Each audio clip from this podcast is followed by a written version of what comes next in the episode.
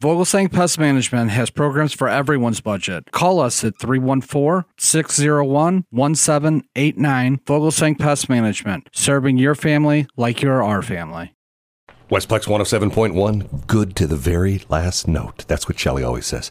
Shelley says... I do say that. Thank you, Brad. Why do you come in so early in those songs? I'm sorry? Why don't you let those songs play all the way out? This is Shelley. Why don't you let those songs play all the way out? Why do you come in before the song's over? Well, I do say that. Why do you do that, Brad? Hey, because I'm a disc jockey and I can do those kind of things.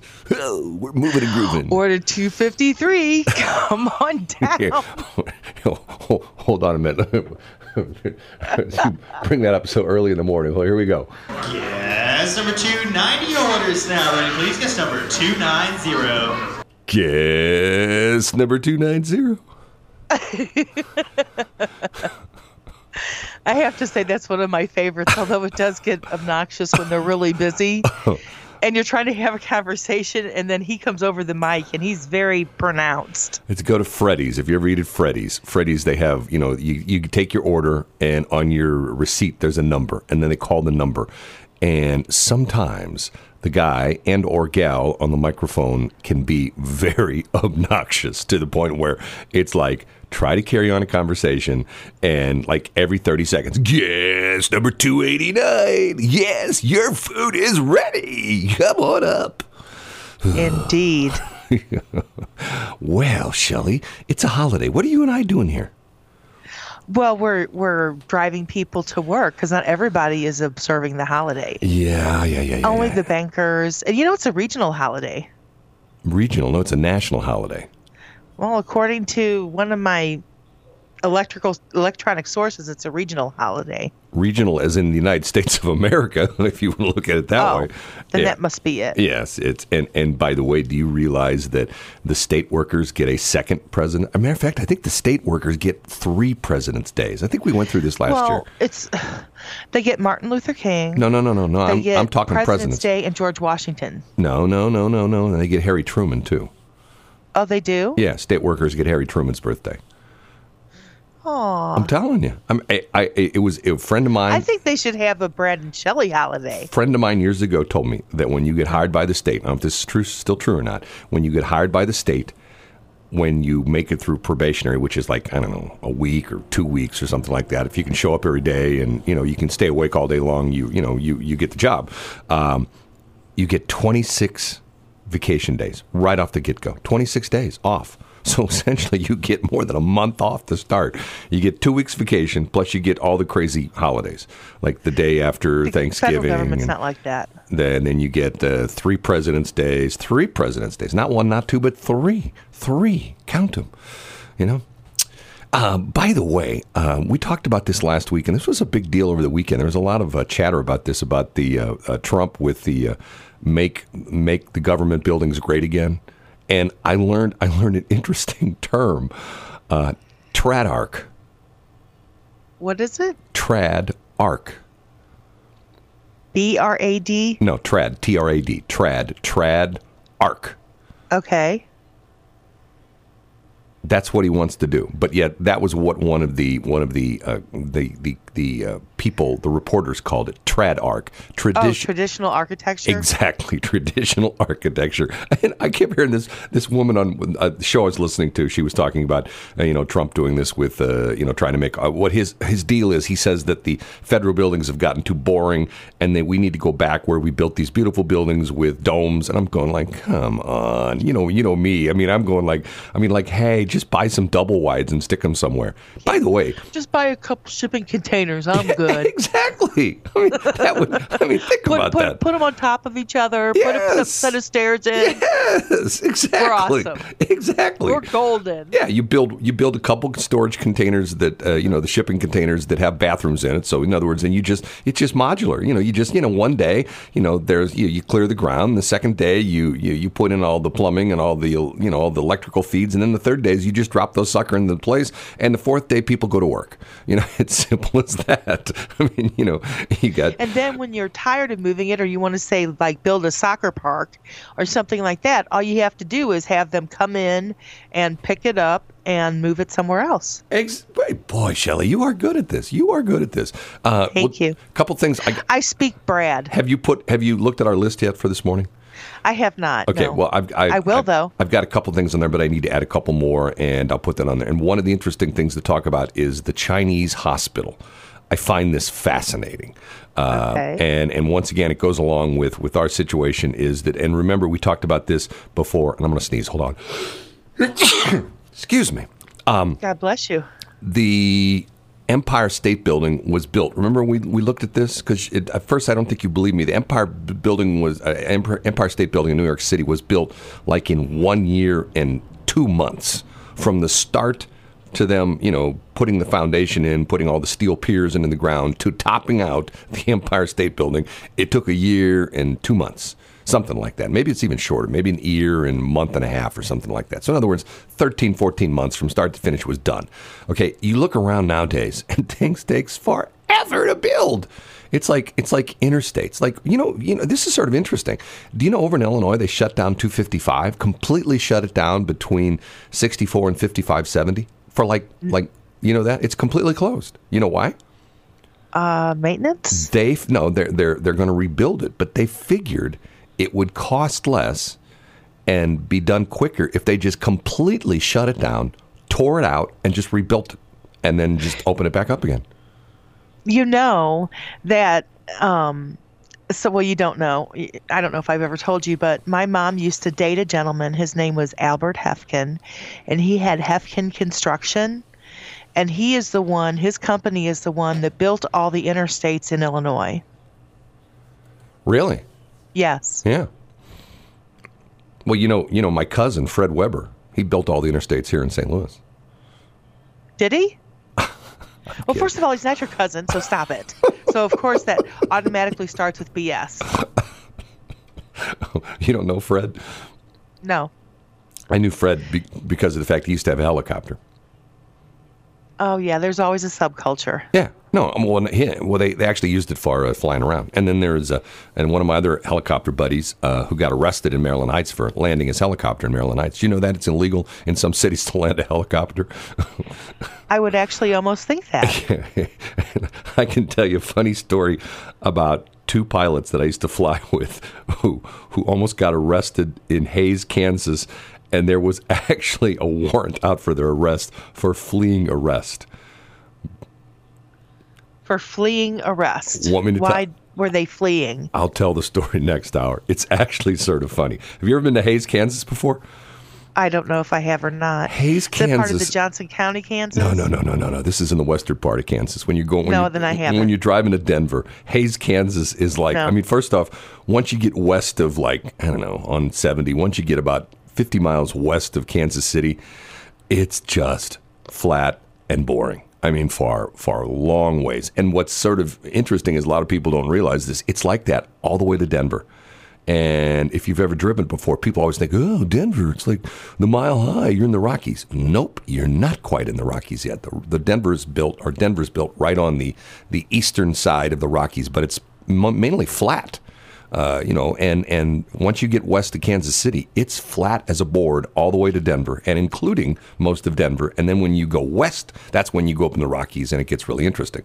But Hays, Kansas is about 2/3 of the way across Kansas, and it's just nothing but fast food places and gas stations and motels. And that's literally all it is. There's nothing in Hays, Kansas. I don't know what the people do. I guess they're all farmers in that area because, you know, Kansas is a huge farming area. Anyway. That's like Goodland, Kansas, right?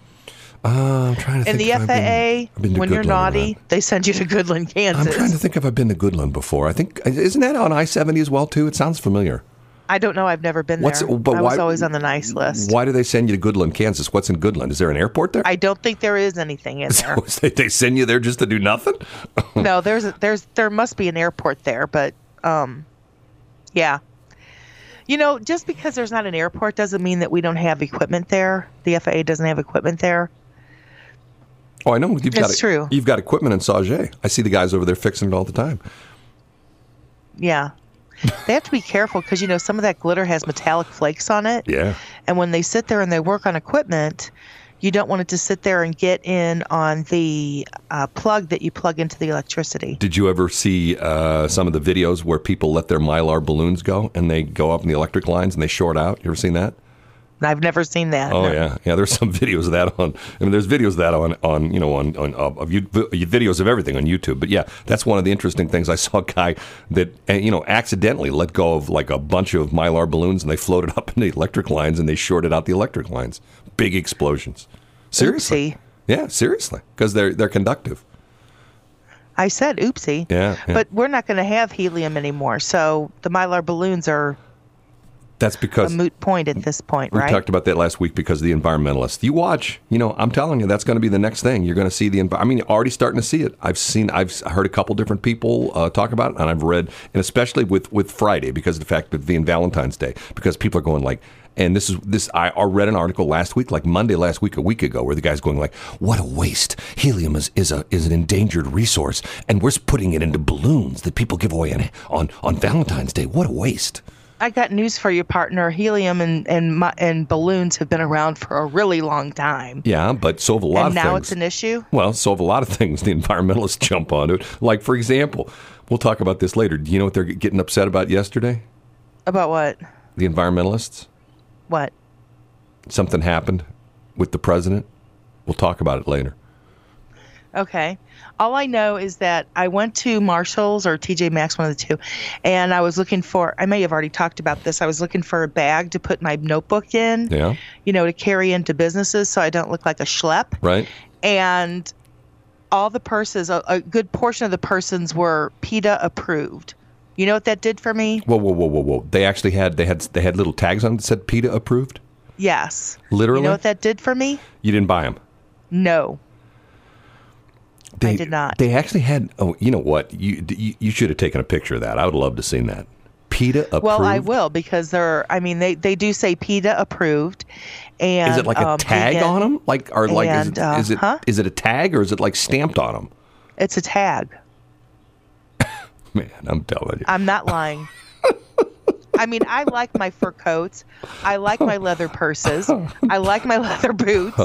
I mean, I could care less whether PETA approves of what I wear or not. Oh, man, I'm telling you. Oh, boy. What? It just cracks me up, you know? And you know what's sad about it is? Somebody's... It's like, I'm going to go off on my not-for-profit kick.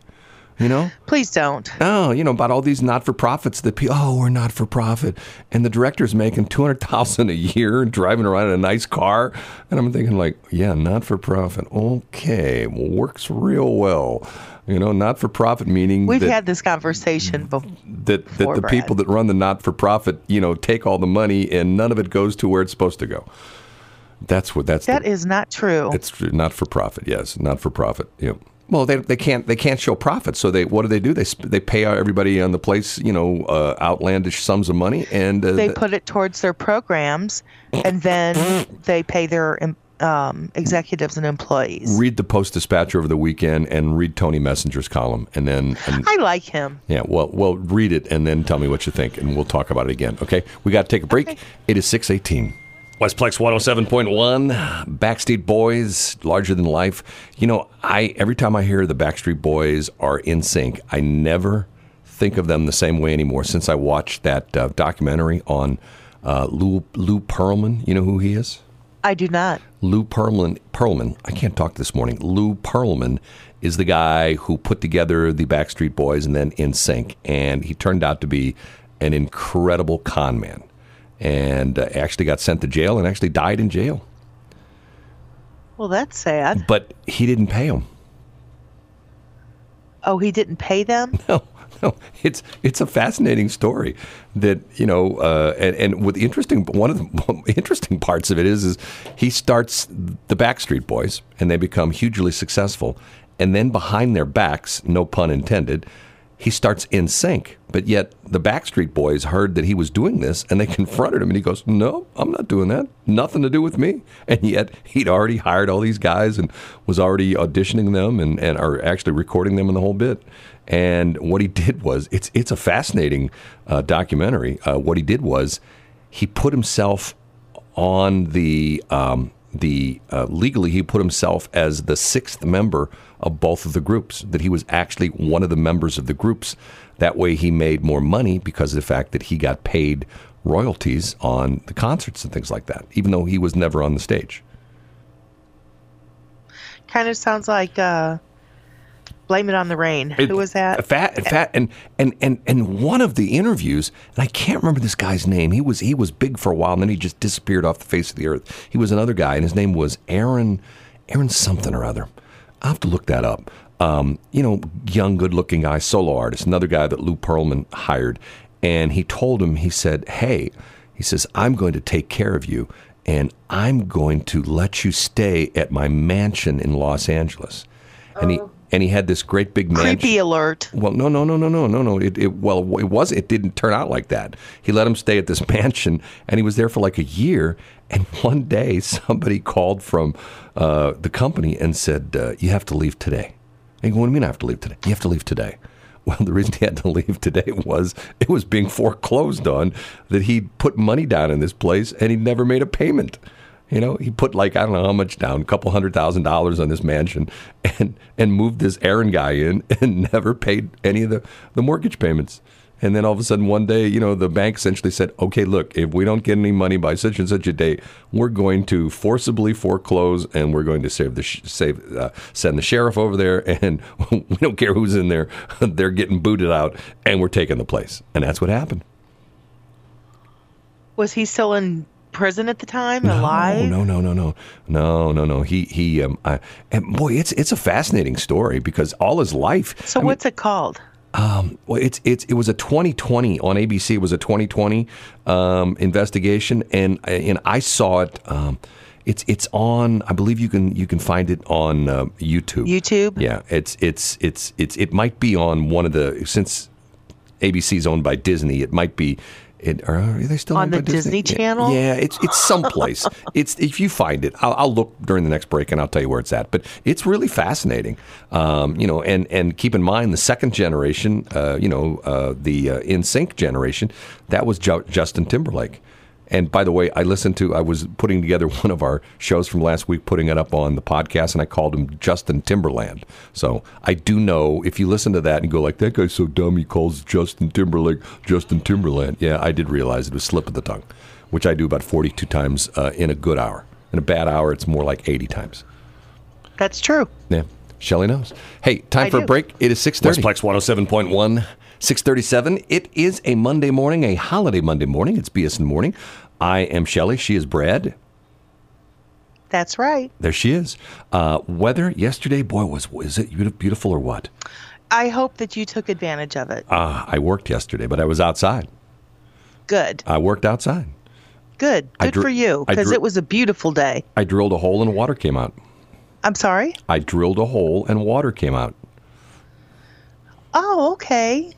For you. No, bad for me. You're so big. I drilled a hole and water came out of someplace it wasn't supposed to have water, and it ruined my day, but that's a whole other story. Complete forecast is coming up. I will hint at it and tell you it's going to be about 51 or 52 today, but it's going to be mostly cloudy. Maybe we might see just a tad bit of sun this afternoon, but probably not. Okay, you looked it up. We were talking about this last hour of the guy behind Backstreet Boys and NSYNC. And you found, I've never seen this one before. This is on YouTube. It's what, a YouTube original? Yep, that's what it said. What's it called? Everything you need to know about whatever Pearlman. I don't have it in front of me. I was going to say that's a great title. Everything you need to know about Pearlman. Okay. Well, I don't have it in front of me. Well, what I saw was the ABC thing, and if you go on YouTube, you can find it, but it's divided into sections, so you have to watch, like, you know, part 1, part 2, part 3, part 4, that kind of stuff. And that one is called The Hitman: From Pop to Prison, and it's a 2020 documentary. There's also another one on here, Financial Crisis. There's a 60 Minutes one on him. There's another story about, just on ABC News, the swindler behind two of the biggest boy bands in history. Was Aaron Carter abused by Pearlman? I mean, that's pretty nasty stuff. So this was called The Boy Band Con, yes. The Lou Pearlman Story. There you go, yes. The official trailer, and it's a YouTube original. I will highly suggest that you watch it, because to me it was fascinating, because of the thing that I mean, and not only, what was interesting was this guy talking about, you know, having... well, I won't say that. Before he got into this, you know how he originally started making money, how he originally conned people? Don't have any idea. Helium balloons. And that's really kind of funny, actually. Not funny. Well, okay. We're not talking. Not funny, we're not talking. It is kind of funny because we were talking about helium yesterday. Well, we're not talking about the helium that, you know, the balloons that you buy at the store. We're talking like the Goodyear blimp kind of balloons. He did. Okay. He did those promotions for companies, and the first one he got, he pitched this to I can't remember who it was, big company, and they liked the idea of having like a competition to the Goodyear blimp. And he said, "Oh yeah, I've done this for a long time," and he'd never done it. He didn't even have a balloon, and he's pitching. Make it till you make it, baby. Yeah, he's pitching his company, and they signed the contract. They gave him a big check, and he didn't have a balloon. And then he went out and he tried to make a balloon, and he made one, and it crashed. It's a fascinating story. I mean, it's like, you know, sometimes it's like, man, this guy just doesn't stop, you know. But and once again, it's one of these things where it's like, how did this go on so long? You know, it just, you know, one of those things. You just sort of go like, how in the world can somebody get away with this for so many years? And you know, it's really funny because there are people that can get away with stuff like that for years, like you said, and then there are people like me who has instant karma. Well, we know of a story that unfortunately is still unfolding in the broadcasting business of a guy who is an absolute positive con man, and unbelievable con man, yes. To the point where it's still sort of bizarre because the story has not totally played out, and to the point where, you know, Shelley knows the story, to the point where he tried to get me involved, and it was like, whoa, you know, remember from the first phone call, remember I told you the very first time you did. I said, you know how it is when somebody talks to you, and you start feeling like, okay, this is... The hairs on the back of your neck start kind of raising. This is not a good situation. This guy is 99.99999% BS, and not like BS here, like not Brad and Shelley stuff, but like BS. And unfortunately, that's the way it turned out. But, you know, and it ruins it for all of us because then he gets the publicity or the positive publicity, and the negative stuff hasn't hit yet. And who knows if it will, because probably everybody's afraid to talk about it. But that's a whole other story. So, right? Yep. Way to be cryptic, Brad. Bring it on. Whatever you say, Shelley. We are. You know what? I'm before I go on the air this morning, I'm punching the button, listening to other radio stations. You know, the B team's on almost all the other morning shows because the A team, the regular guys, they've got the day off. They got the day off, and the B team's on most of the other radio stations. And I just want you to know that we don't do that. That with Brad and Shelley, that the B team is on every morning. So we're the A team, dude. The B team is here 5 days a week, no matter what the holiday is. 643. Westplex 107.1, 653. It is BS in the morning. I am B. She is S. Did I get that right? Did I get that wrong? We're interchangeable like that, so it's good. It's all good. I would hardly call you and I interchangeable. We totally are. No, that's... I mean, people, especially in like the networking world, they're like, if I'm not there, then you're there. No, I don't agree with that at all. We are. Oh, absolutely. No, not at all. Ask Nina D'Angelo. Who? Nina D'Angelo. You mean Nina? Yeah, call her that and see how long you last. You know, I know I know two Ninas and a Nina. No, I know. I got that wrong. Two Ninas and a Nina. Nina D'Angelo, who's the O'Fallon Chamber of Commerce, she called. It's N-I-N-A, and most people who have that name N-I-N-A, it's Nina, right? But yet she's Nina. She is Nina, and she is definitely a Nina. Well, how do you end up with a name that's the same name as everybody else, and yet you pronounce it differently? Do you just wake up one day and go like, today I'm not Brad, I'm Broad? And people would say, but your name's spelled B-R-A-D. Yeah, but it's pronounced Broad, not Brad, Broad. How long do you think I don't know. I think she's been called Nina her whole life. Do you think I could get away with that? I'm going to start calling myself. From now on, I'm not Brad, I'm Broad. Yeah, don't do that. That's silly. Why is it silly? Just because then it's like you're identifying as a woman. And trust me when I tell you. I would never do that. You don't identify as a woman. Why would you say that? Because you don't think like a woman. Man, I heard some things over the weekend that, oh my God, it sort of bothered me. But if I talk about it, I'll get in trouble. Okay. It was a doctor talking about what's happening to men. And it was the demasculinity of men. Exactly. I mean, and not just essentially, making the comment. I mean, having scientific proof of it. I mean, it's just like, whoa. It was sort of spooky. And essentially what he was sort of referring to is the decline of the human race. How so? That's a stretch. Less people to procreate with. Exactly. I mean, and we laugh about that, but remember, I read this interesting article and heard a couple different interesting things about the Cahokia Indians right across the river, the Cahokia Mounds. You can still go over to the parks over there, and there's all sorts of different ideas of what happened to them. Supposedly, they just disappeared. And there's people throughout history, various cultures and, certain people that were tribes or whatever you want to call them that, they built this empire and then it's gone. It just disappeared. And, like people walked away from it. All these ruins that they find that people once upon a time, this was where they lived and this was their house. And then all of a sudden one day, everybody was gone. What happened? They came back as zombies.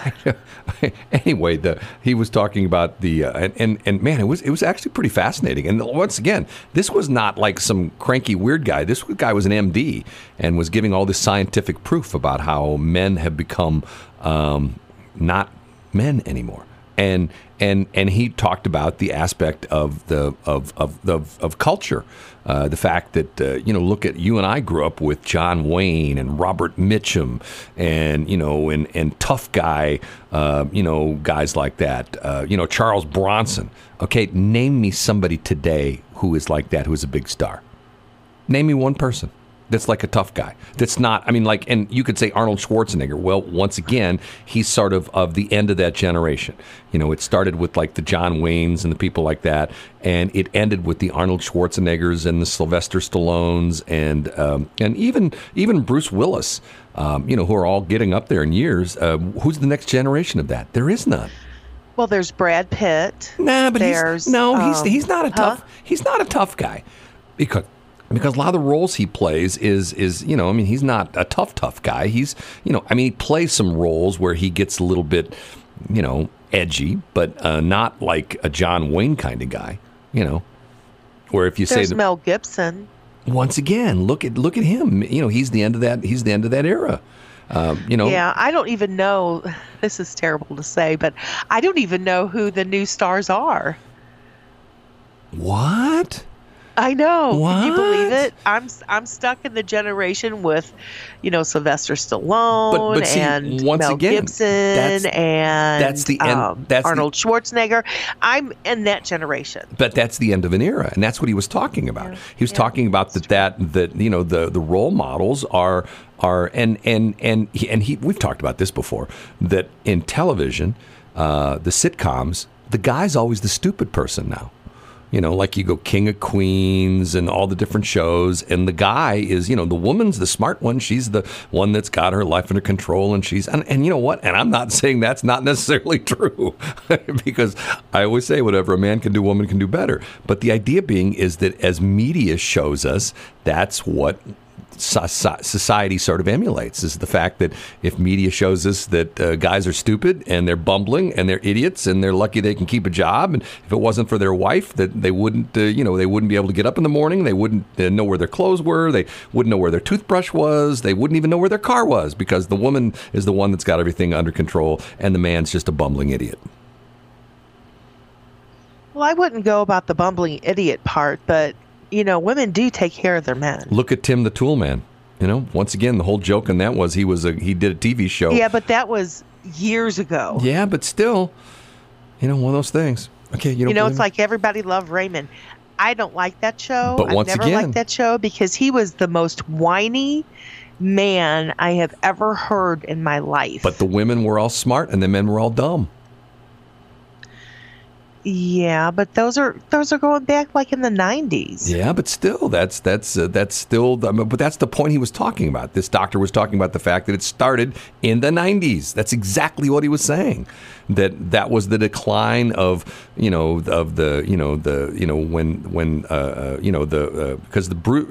Willis started the original movie. Die Hard was back in the 80s. Yes, yeah, but even him, he's not necessarily a tough guy. Most of the roles he takes now is sort of like comedic kind of roles. Oh, well, that's true. Maybe he just is tired of being serious. And look at like Pacino, Al Pacino, a tough guy. Yeah. Who's the other one that he was paired with in Heat? Remember that movie? One of the best shootout scenes ever in a movie. Baldwin? No, not Alec Baldwin. Al Pacino and De Niro. Robert De Niro. Right. You know, two tough guys. I mean, they're like way up there. You know, it's an end of an era. Anyway, we'll move on. 701. Westplex 107.1, it's BS in the Morning. Our website is bsinthemorning.show. The station website is westplex1071.com. Shelley, good morning to you. How are you? I'm fine, Brad. How are you doing today? Do me a favor. Call me right now on your phone. Why? Just call me. Call me on the phone. Okay. Hold on. Okay. Shelley's going to call me on the phone. 7:06 weather today, high 51. Unfortunately, little or no sun today. Pretty much going to be all cloudy today. But, hey, at least it's not 21. It's going to be 51. Shelley, hi. I'm okay. Thanks. Okay. Got that done. Thank you, Brad.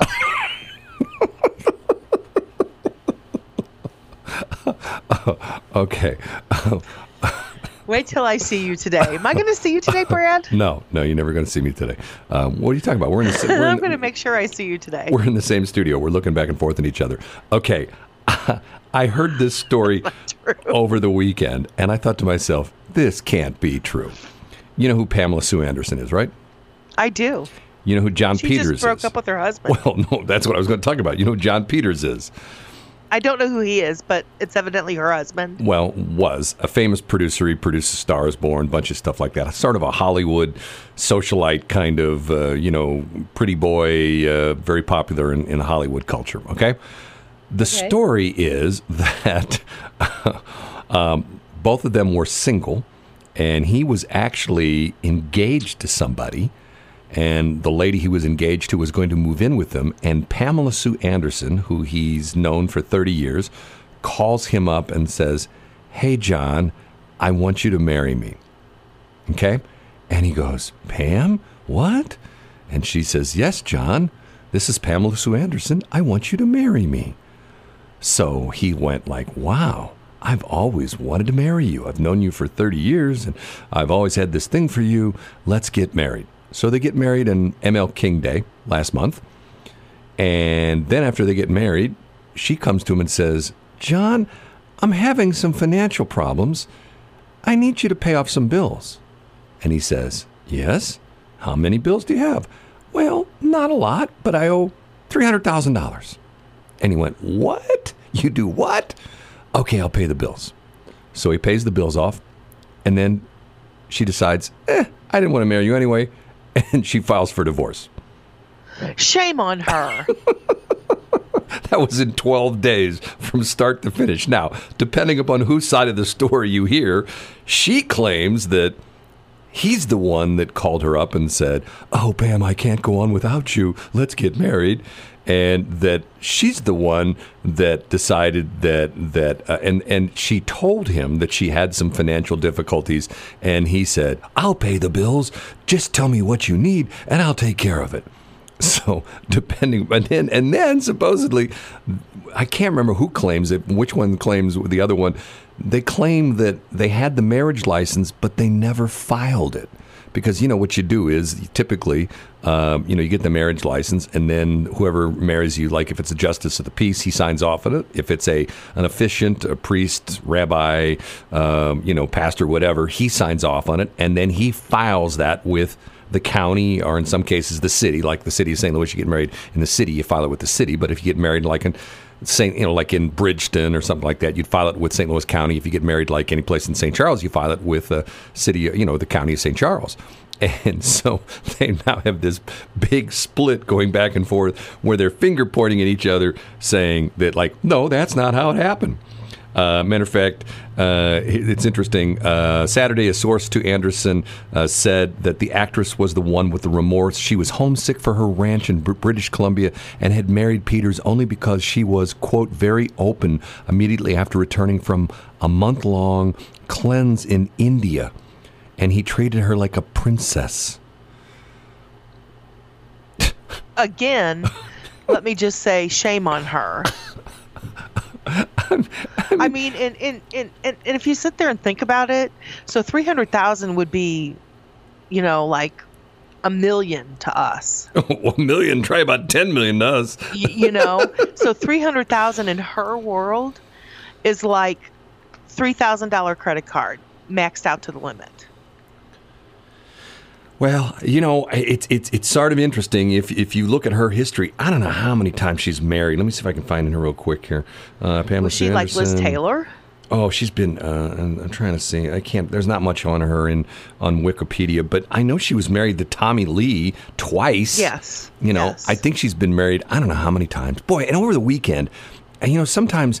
I get into things. I watched, and I did it I was on ADD. I didn't sit down and watch the entire thing, but I watched it in 2 or 3 different sections. I watched a Rodney Dangerfield biography, and man, that was fascinating. All sorts of things about him that I didn't know. For example, when he was a young guy, he tried very hard to be a comedian, and he failed, and he quit.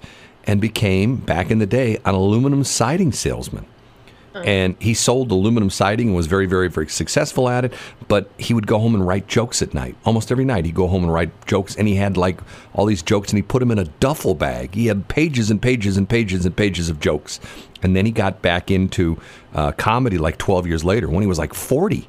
Yeah, but his shtick was he gets no respect. Get no respect. So he married a gal who was a singer, a very successful singer at the time, and then she decided she didn't want to be in show business anymore. So then things didn't go well, and they got divorced, and then things went better for both of them. They got remarried again. They had a child when they were married the first time. They had a child the second time they were married, and then she died. I didn't know that. Oh, I'm so sorry for that. And his kids were young. I think they were 11 and 7 when she died. And that's when his career had really taken off. And, he was, doing Las Vegas and the whole bit. And he decided that he was going to be a good father. So he decided that he was going to stay in New York all the time. So that's when he started a club called Dangerfields, which became a very, very successful comedy club. And the reason he started it was that he could be with his kids during the day. And at night, he'd have a babysitter or someone who would come in and watch the kids, and he would go out and perform at Dangerfields. And then he was there during the day for the kids, be able to take them to school, things. I'm going whoa, I never knew that part of him, and to the point where one of the things he was very proud of, and I didn't realize this either, he was very upset because of the fact that it was very, very, very hard for him to break into comedy, and he decided that he was going to make it much easier for the next generation. He was going to support the next generation of comics. So he would have all these comics, and they had these segments of this biography where he was introducing these comics for the first time, at his comedy club, Dangerfields. Jim Carrey, Tim Allen. I mean, the names went on and on and on and on. And all of these people that he gave their big break to at his comedy club in New York. The people that, you know, he all felt that, you know, that these were the next generation of comics, and he wanted to give them a step up to a career in comedy that he didn't get. It was a fascinating biography. And it sounds like it. And he died at like 80. I mean, and near the end, like he was on The Tonight Show with Jay Leno, and the last time he was on The Tonight Show, and right after The Tonight Show, he had another stroke, you know, and yet he kept going. He was in the hospital and kept going. But you know what's interesting, and it's interesting, one of my all-time favorite movies, and they talked about how this exposed him to a new generation of fans. You know, my all-time, if I had to give one of my top 5 movies of all time, you know what it would be? He was in it. What would it be? Back to School. You ever seen that movie before? That's with Rodney Dangerfield. Right. And it is such a good movie. And matter of fact, it has a very, very, very, very young Robert Downey Jr. in it. Matter of fact, I think he's like 17 or 18 years old when he's in the movie. Young kid.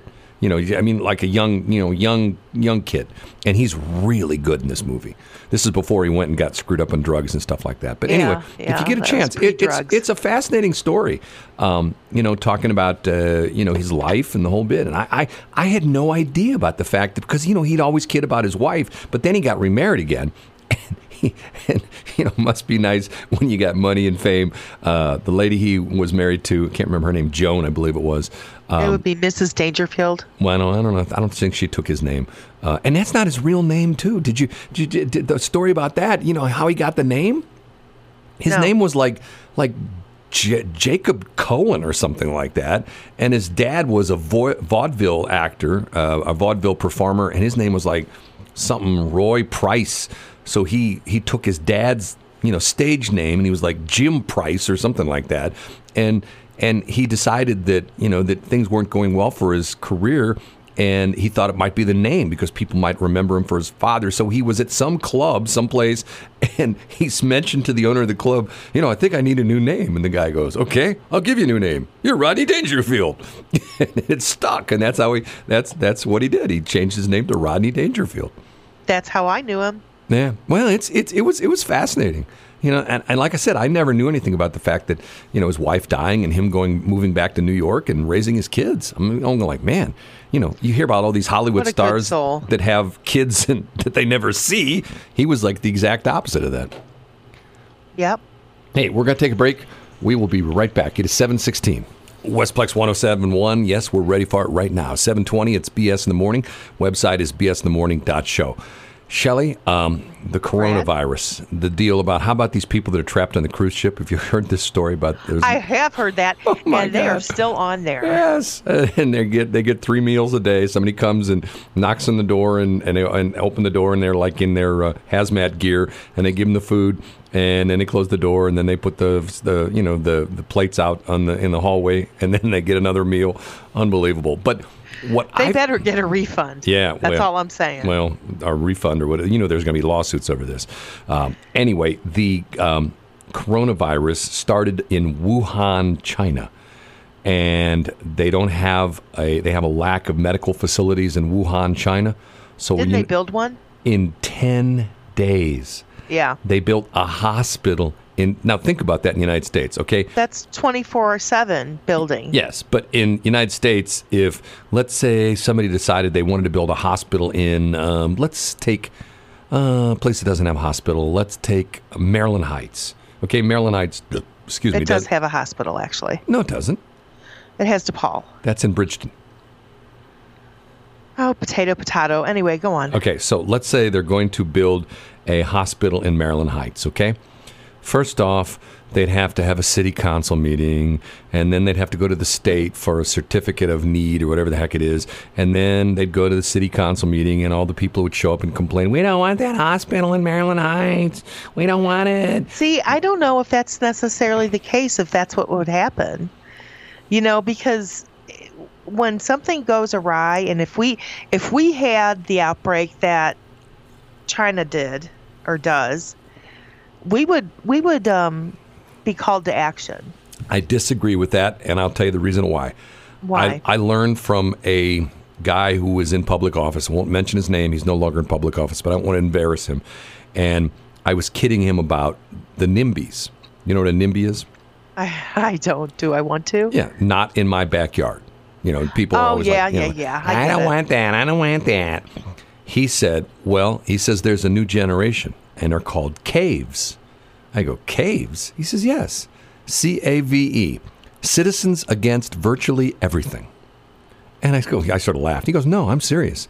He says, if we decided that we were going to, like let's say the city decided we were going to buy everybody's house, but we were going to buy it for $400,000 more than it's worth, people would show up at City Hall going, I can't believe you're going to do this. I don't want to leave my house. I love my house. You can't have it. I don't care if you want to pay $400,000 more. It's my house. You can't do it. Leave me alone. Don't bother me. Citizens Against Virtually Everything. If they, Well, they did that in Maryland Heights and Bridgeton. What do you mean they did what? Citizens Against Virtually Everything? No, they took people's houses. No, not in Maryland Heights. We're talking about the airport. Yeah, it's a different thing. But no, the point I'm trying to make is that... What is the point, Brad? Well, once again, it's gotten to the point where if you try to do anything nowadays, it takes forever because of the fact that people got to protest and people, you got to get permits. And here, China, they build this hospital start to finish 10 days. 10 days. Can you imagine that? They had to do something, and that was probably the most viable option. But think about it. Okay, think about it. Is like, remember the earthquake that happened in California? I don't know, was it 20 years ago? They called it the Northridge earthquake, and there were parts of the interstate that were just totally destroyed. I remember that. And they let the contracts, they bid the contracts in 2 or 3 days. And they essentially gave the contractor a bonus for I think it was a couple $100,000, a day for every day that he could, bring the thing in early. They set a date. They go, hey, here's your date, completion date. And for every day you get ahead of this completion date, we're going to give you a couple $100,000. Okay, they built the interstates in 2 months. You look at some of the projects around here, it's okay, how long did it take them to build the Page extension from 270 out into St. Charles County? And then remember, it was phase 1, years. And then phase 2, and then phase 3, and now they're even talking about phase 4. You know what phase 4 is? Does it take it all the way out to Wentzville? Phase 4 would take it all the way out to, it would take it through Lake St. Louis. So as it ends right now, it sort of ends right there at 4064 there in Lake St. Louis. It does, yes. And Phase 4 would essentially take Highway N and completely change it all around, and it would loop back into, I guess, Highway Z and go into Wentzville. So that would be Phase 4. So in other words, it would cross over Highway 40 there at Lake St. Louis, and then it would continue all the way out into Wentzville and essentially come up Z. So you can get off easily and go to Sugar Fire. I don't think that's the reason they're building the highway. That's exactly the reason. So you can get the Sugar Fire. But the point I'm making is... Wentzville's in the house. Whoop, whoop. Is 10... here you give them the promotion. They won't spend a penny with us. That's just another conversation, Brad. See, and once again, there's a perfect example is they get free publicity. It's God, don't even talk to me about this. It's like the Krispy Kreme story. You know the Krispy Kreme story? No. My routine was I used to, when my kids were younger, I'd get home in the afternoon and I'd cook dinner for my kids. Okay? And I had a TV set in the kitchen. And I would turn on, because my kids would get out of school 2:30, 3 o'clock or 3:30, whatever. And I would start cooking at 4 in the afternoon. This was my routine. I'd get home, cook, for 4 in the afternoon, cook my kids dinner. And I'd sit there and I'd watch Oprah. And the one day they had the guy. I can so see you doing that too. I did. I used to watch her every day. And I can see, that doesn't surprise me. They had the guy on from Krispy Kreme. Okay? The CEO of Krispy Kreme. Was this before or after they filed bankruptcy? Oh, this was when they were high-flying company and, Krispy Kreme and the whole bit. And he's, Oprah was saying, well, how did you get to be so big? And you know what he said? Well, partly because of the fact that we did this deal with radio stations where we'd have our staff go and drop off dozens of donuts at the radio stations in the morning, and they would give us free publicity. Hey, the guy from Krispy Kreme's here. Hey, the gal from Krispy Kreme here. And he'd laugh, and he'd go like, those guys were so stupid. We never had to buy any advertising on their stations because they gave away free advertising to us. All we had to do was just give them donuts. Ha, ha, ha, ha. I thought to myself, butthead. That really stuck in your craw, didn't it? Oh, man, did it ever. So I got back. That was how many years ago? Oh, I got back at him. You know how I got back at him? You didn't patronage their business? No, just the opposite. I would never, ever, ever, ever, ever talk about them on the air. But a friend of mine told me the story about the fact that he said that if you go to Krispy Kreme and you get one donut, they'll give it to you for free. And I'm going like, yeah, right. So I did that for like 2 or 3 years. I never paid for a donut for like 3 years. I just drive through the drive-through. You know, hey, and I'd tell you exactly what I got. I'd get a chocolate one, or chocolate covered with sprinkles, whatever they call it, round donut, you know, cake donut with chocolate on sprinkles on top of it. I'd go through the drive-through. I'd order one donut. I'd go up to the window. They'd hand it to me. Hey, it's on us. Thanks. Bye. And I'd leave. I'm telling you. Well, that's good to know because I've been kind of craving some Krispy Kreme. But you know what the problem is? And they've got that new one over on. Yeah, well, it's not new anymore, but they've got that new one over on the Rivers Mall Drive. Yeah, but they've gotten smaller and they're like $1.50 a piece. It's like, I mean, this is ridiculous. I mean, but they're hot and fresh. No, you know what? Fresh. You're buying their publicity. Okay, take that $1.50 and go to Schnucks. And or like I did last week, I went to Schnucks and they had boxes of Little Debbie's, you know, like 10 Little Debbie's cakes. Yeah, in a box. You were in Nirvana. You even posted it on Facebook. $1 a box. I bought 5 boxes. 5 boxes for 5. You go to Krispy Kreme. I can see you rooting around in that little basket that's got all the Little Debbie's in there and picking out your favorites. But you know what? People coming over to you and going, hey, that's my box. Okay, you remember that picture I put up in there? Remember how many things? It was like a big monstrous display that had all the Little Debbie's, and they were like, they were $1.99 normally, and if you bought 5, they were $1 a piece. Okay, so I bought 5, they were $5. Okay, I went to that Schnucks the next day. Every last one of them was gone. I even asked the guy. I go, hey. That's because you posted it on Facebook. But I didn't put the store. It was only on one store, and I'm not going to tell you which store it was. And I said to one of the guys who worked there, I go, hey, what happened to that little? Oh, we sold them out. I go, really? He says, yeah. He says, we put that display up the night before. He says, it didn't even last 24 hours. Sold every last one of them. Really? Well, there are Little Debbie concierges, just like you. Yeah. Yeah. Oh, look, it's 7:29. So don't go to Krispy Kreme. Okay, I'll go to the place that's got the donuts that are, but I like Krispy Kreme, Brad. No. But I like their regular Krispy Kremes. Expensive, overpriced, small, not very good. You know, buy local. Buy like, who's the guy that, what's the place there on Bryan Road? You know what I'm talking about?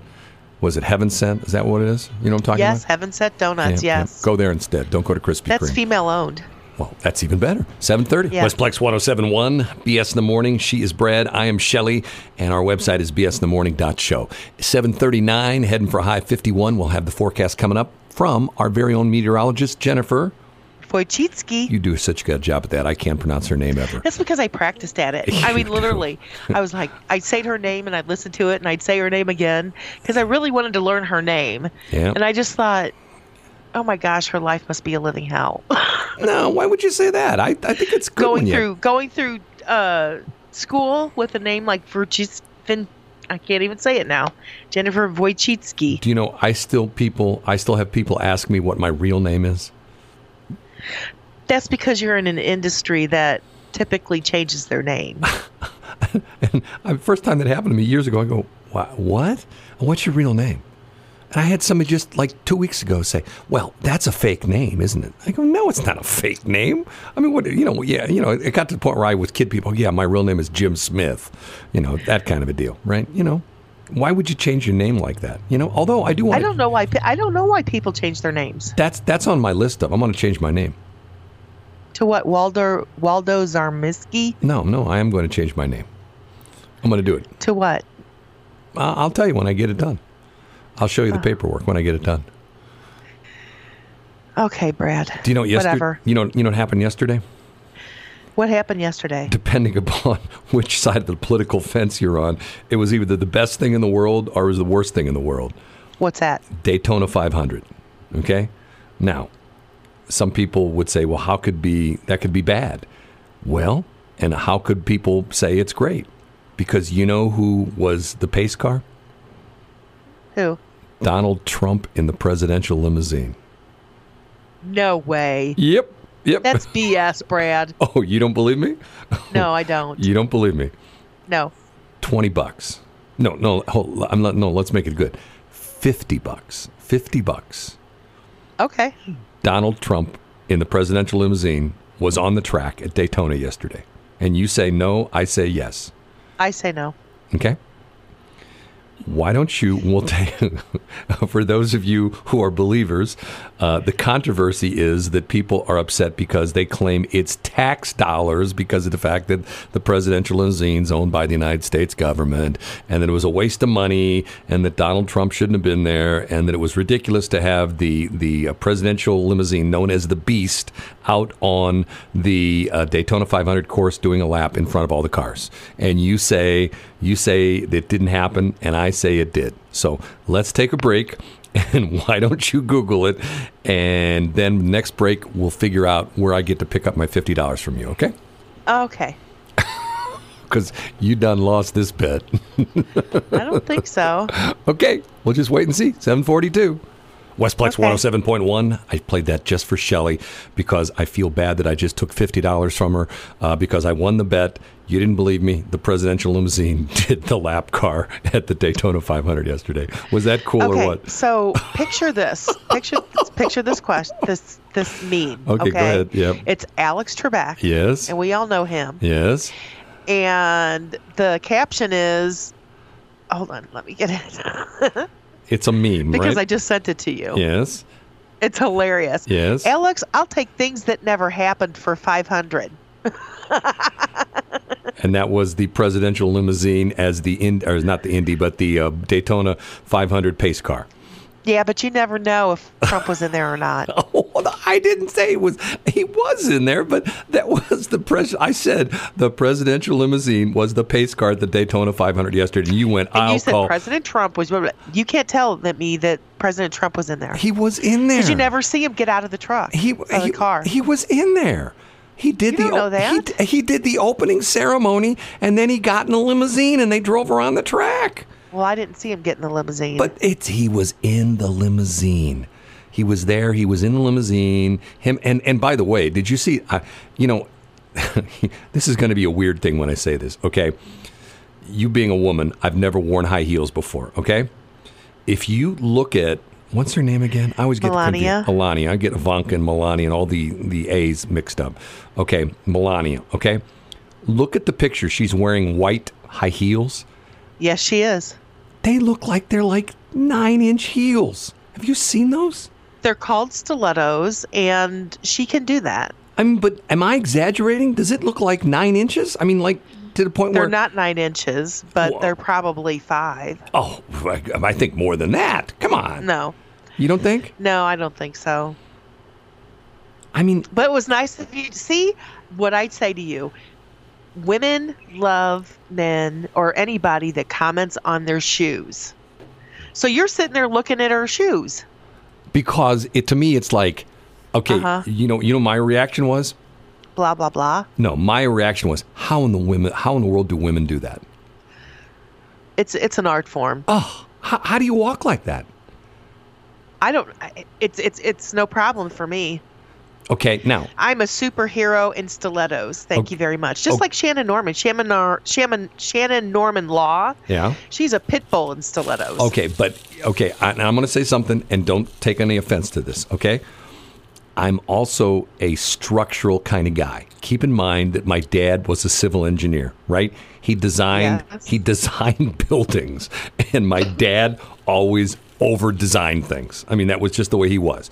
If it took like let's say if he was building something and it took one 2x4, my dad would put in a 2x10. You know what I mean? He would always overbuild stuff. Our house that he built for us was literally, instead of having the wood floor joist, it had steel beams in it. You know, that's the way he built it. He just overbuilt stuff. Okay, how in the world do the heels don't break on women's shoes like that? And I'm not being rude saying, well, she's too much weight on those. I mean, they're just little tiny things. How do they not break?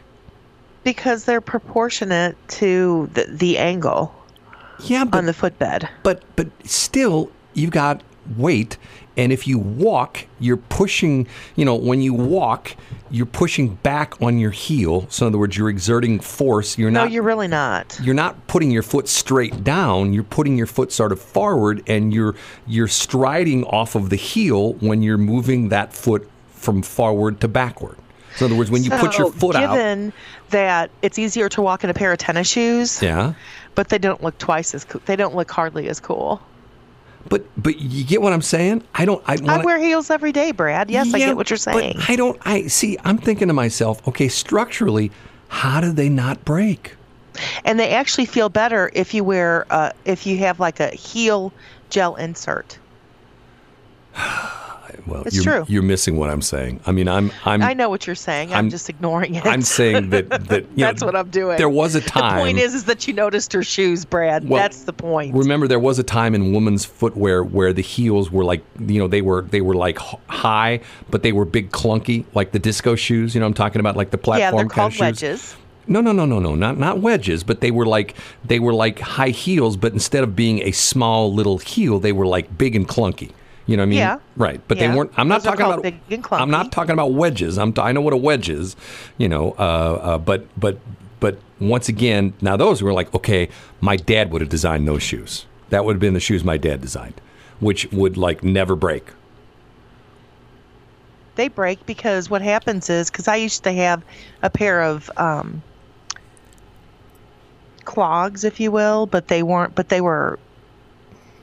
You used to slip your foot in, but what happened was the leather that was attached to the sole, actually it was nailed. They were nailed in all the way around, and the nails came out. The nails popped out. I got a nail gun. I could have fixed that for you. Well, I have, what is that stuff called? Super glue? The stuff that, epoxy? Super glue? Super glue would probably not do it, but epoxy would. Okay. That was so much fun, Brad. You know what? What? The doctor I heard over the weekend's right. Here I am discussing women's shoes. And doing it quite well, thank you very much. But you just proved my point that men look at women's shoes. Demasculinization of America, where I'm talking about women's shoes on the radio. Now, good thing this isn't a sports station, because they would throw me off the air. Hey, you can't talk about women's shoes. Yeah, your man card would have been revoked. This is a sports station. Right. That's the way it is. Trust me when I tell you walking in stilettos is a sport in itself. Yeah, 7:59. We'll take our last break. We'll be right back. An excellent company. They do excellent work. If you do have roof problems, they're the ones you should be calling. By the way, 8:01, this is BS in the Morning. I am Brad. She is Shelley. And we heard the Hawthorne Inn ad, which Shelley does a nice job on.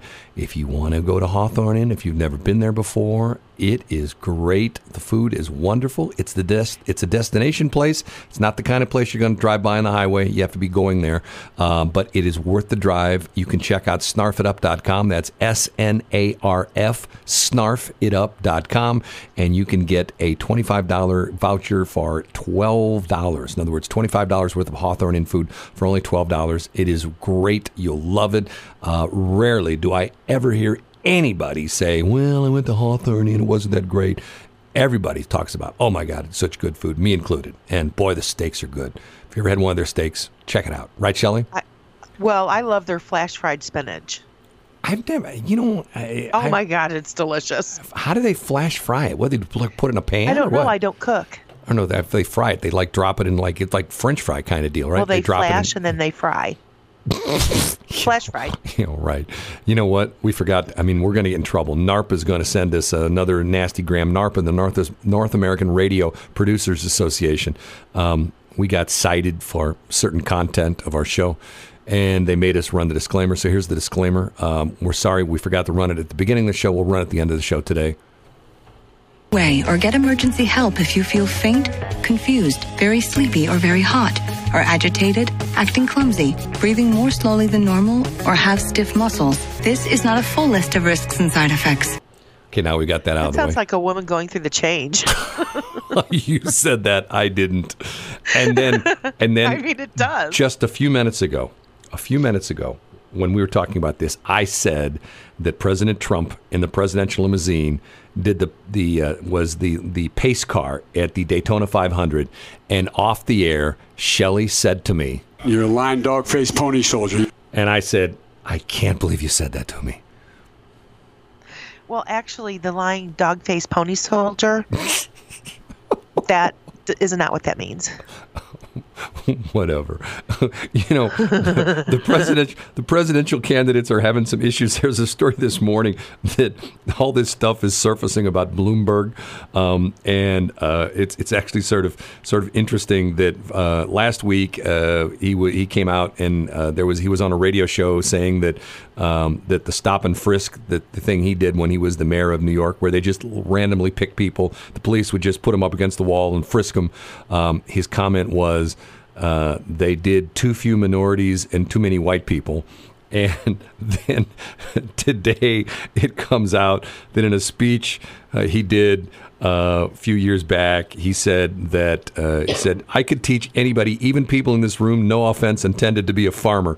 He says, "It's a process. You dig a hole, you put a seed in, you put dirt on top, add water, up comes the corn. You could learn that." You think the farmers are mad at him now? Wow, that was a little... Why would you say something like that? I mean, no, considering those are the people that they're trying to reach. Well, of course, but why? I mean... Way to P.O. the farmers there. Good job. How condescending to the farmers. I know, right? Yeah. Hey, are you a farmer? Yeah, it's nothing to it. All you do is you dig a hole, you put a seed in, you put dirt on top and water, and up comes the corn. Yeah, it's simple as that. Yeehaw. Yeah. Well, that's going to do it for another BS in the morning. We are done. If you want to listen to the show, another one in the books. How lovely! And put yourself through torture. You can go onto our website, and or you can go to. We switched podcast providers. And it was down last week for a while, but it should be back up again. So if you go to Apple Podcast, it's there. If you go to our website, bsinthemorning.show, and you just click on the podcast link, it's there as well too. So anyway, we're back in business as far as the podcasts are concerned. And I already got grief for something I said on a podcast that somebody took me to task over. So how bad is that? What'd they say? I can't tell you.